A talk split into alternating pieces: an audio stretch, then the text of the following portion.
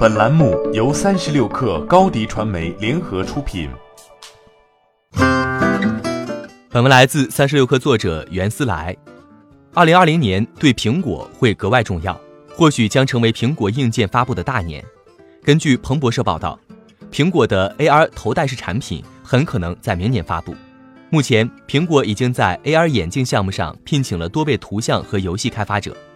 这款产品将搭载全息现实功能。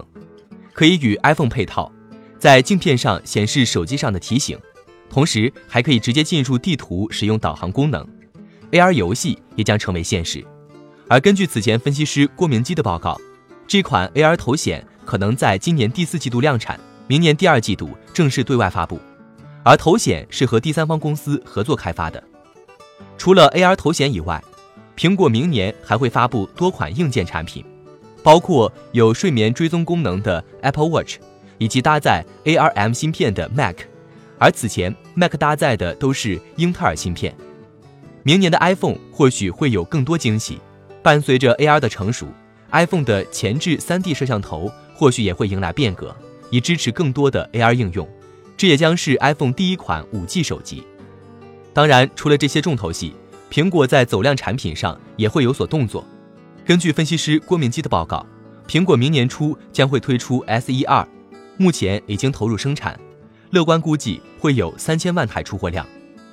SE 作为苹果的平价线，价格在三千到四千左右。SE 也是印度市场少有的几款在本土生产的机型。为了和中国厂商竞争，SE 在印度的价格已经降到了一千九百元左右。比较矛盾的是。中国和印度这样的新兴市场用户并不青睐小屏 SE，销量可以用惨淡形容，反而是在欧洲大受欢迎。这不禁让人好奇，SE 二将会有怎样打法上的改进？经历了 iPhone Ten 的受挫，iPhone 十一在中国和印度大卖出乎了苹果预料，苹果已经开始从双位数下跌中缓过劲儿来。二零二零年，AR 将是五 G 时代的潮流和重头戏。苹果如果能发布一款成熟的产品，就占住了先机。但鉴于 AR 产品一直雷声大雨点小，具体的产品形态和体验能否让用户买单还未可知。这个风口真正要吹起飓风也没有那么容易。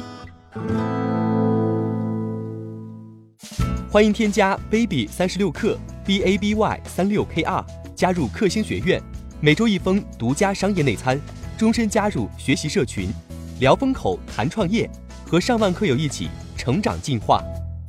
高迪传媒，我们制造影响力。商务合作，请关注新浪微博高迪传媒。